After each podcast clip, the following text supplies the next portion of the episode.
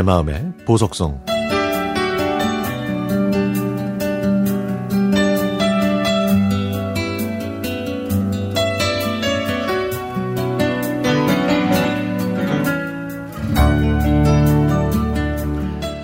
저는 1톤 화물차를 운행하는 68세의 팝송 애호가이자 두 딸의 아버지입니다.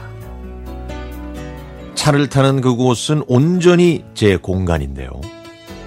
거기서 제가 좋아하거나 연습할 음악을 듣고 있다가 2시만 되면 어김없이 CBS 음악 FM으로 채널을 돌리죠. 제 막내딸은 2년 전인 2019년 8월 31일에 결혼했습니다. 사실 조금 늦게 결혼하는 만큼 속전속결로 상견례와 모든 절차를 끝냈죠. 그리고 축가는 제가 부르기로 딸과 합의했습니다. 20대 때 통기타를 좀 연주하긴 했지만 공사장에서 부상을 당하는 바람에 기타 연주를 그만뒀거든요.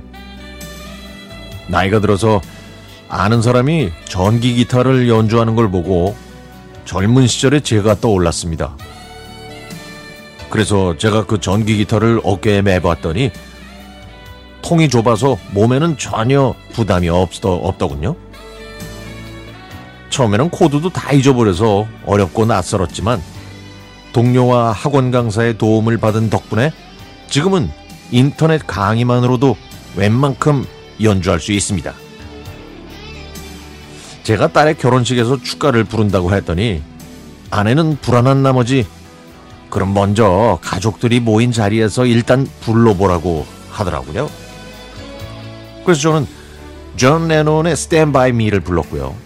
결국 이 노래를 부르기로 결정했습니다. 중간에 기타 솔로가 있긴 했지만 빠르지 않아서 제가 좀 자신이 있었거든요.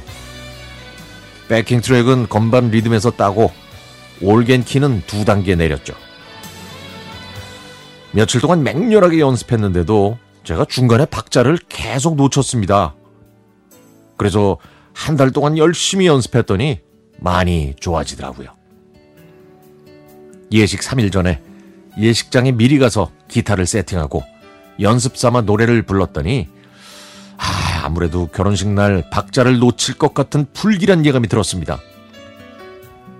제가 불안해하니까 예식장 도우미가 예식 당일에는 볼륨을 더 크게 할 테니 걱정하시지 말라고 하더군요. 이렇게 두 달 동안 By Me라는 곡을 하루에 100번씩 들으면서 연습했습니다.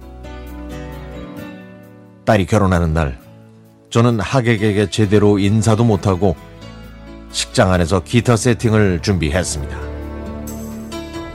저는 선글라스를 썼고요. 준비한 멘트도 하면서 축가를 마쳤고 노래가 끝날 땐 폴 맥카트니가 기타를 던지는 퍼포먼스를 흉내내기도 했죠. 지난 추석 때는 5개월 된 손주의 배꼽에 문제가 있어서 수술을 했습니다. 아내가 손주의 배꼽을 보더니 좀 이상한 것 같으니까 병원에 가자고 해서 갔더니 의사가 수술을 해야 한다고 했죠. 의사가 손주의 배꼽에 붙인 반창고를 떼고 완치를 선언한 그날, 그날의 그 홀가분한 기분은 지금도 잊지 못하겠습니다.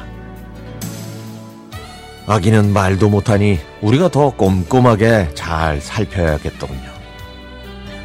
20대에는 아침 7시부터 밤 10시까지 기타 연습을 했는데 요즘은 30분도 하기 힘드네요.